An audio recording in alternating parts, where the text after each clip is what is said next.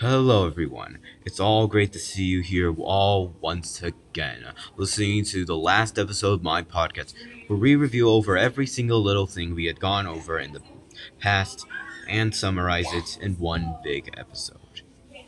From the Virtual Boy and the and Philips CDI's horrendous failure and major uh, critically horrendous acclaim on Nintendo's console you know, trust on CD and virtual technology, also leading uh, them to be taken advantage by other companies in the early 90s, to Rare Rare's advanced CGI capabilities, an Argonaut Super FX chip that would greatly support Nintendo in making advanced polygonal 3D technology.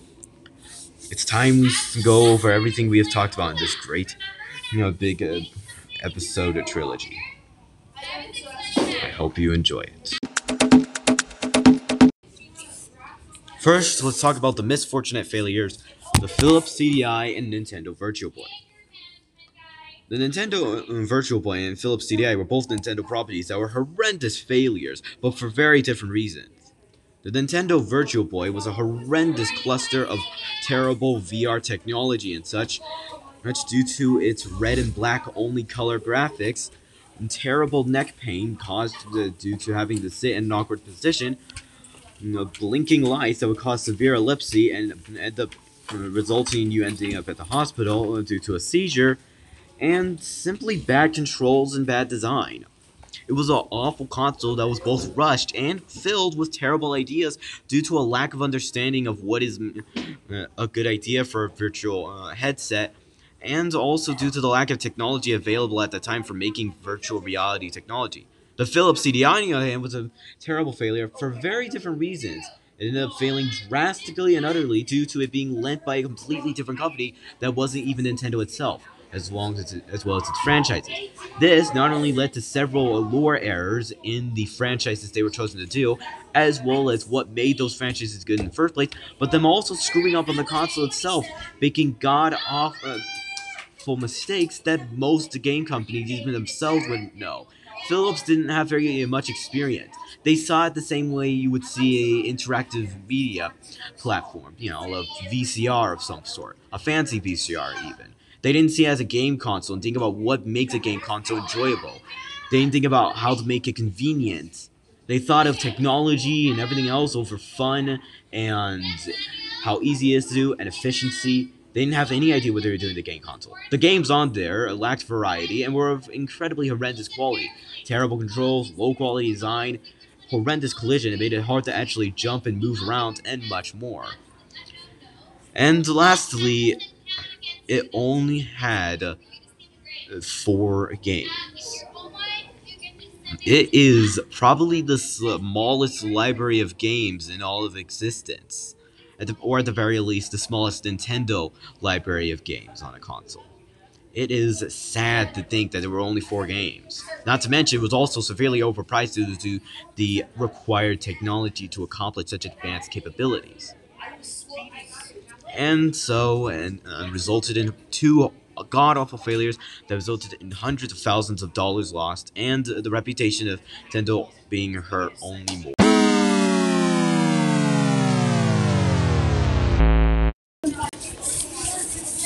The second thing worth talking about in terms of Nintendo related topics, it's best we start uh, focusing on Rare Rare and Argonaut's advanced 3D capabilities.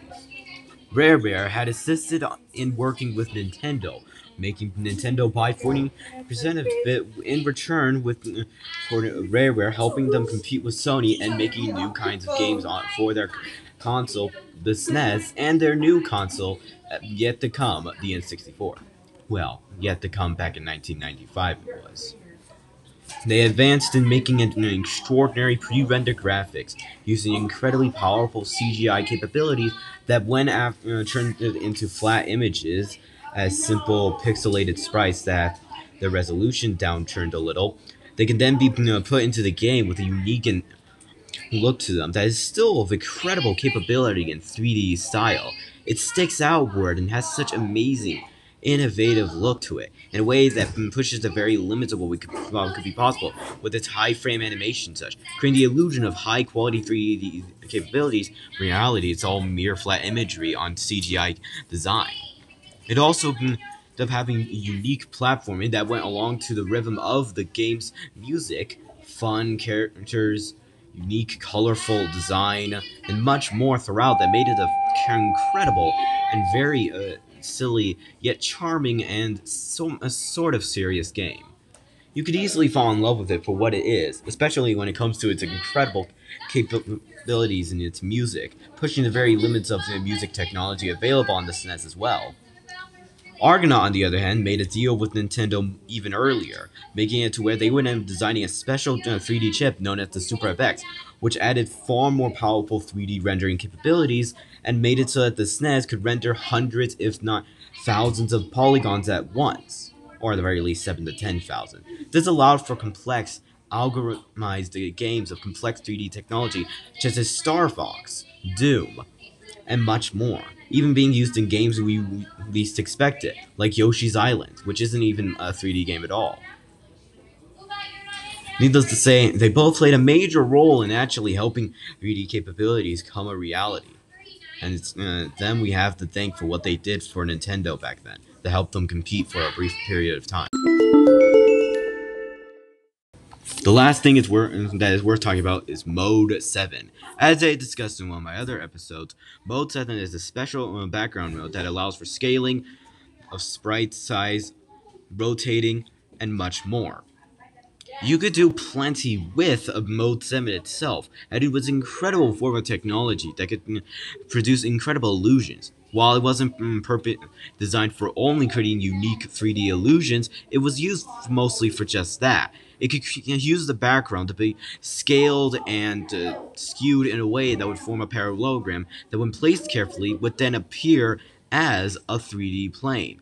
A perfectly flat, right angle 3D plane. This simple trick was of incredible capability, so mundane and non complicated, yet so special and fascinating, in a way that pushed the very limits of what we thought could ever be possible and would produce incredible, unnatural results. This allowed for a large array of unique gameplay scenarios, like a racing game, or a game where you ran around shooting things on the flat plane, or flying through the air, or using it as a map or anything else really that could allow you to move along uh, this flat plane. It was an extraordinary form of technology that pushed uh, the very limits of what we thought could be possible, and in a very unique style that only the SNES could accomplish, unlike the NES.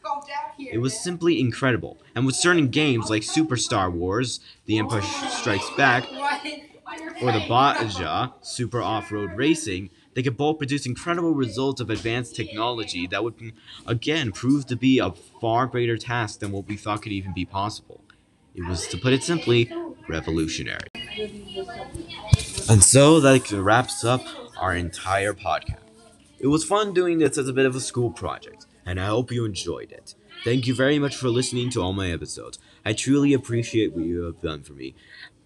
Me, whether you, and if you didn't enjoy it, that's all right. As you at least gave it a chance. Thank you very much hmm, for listening to my podcast.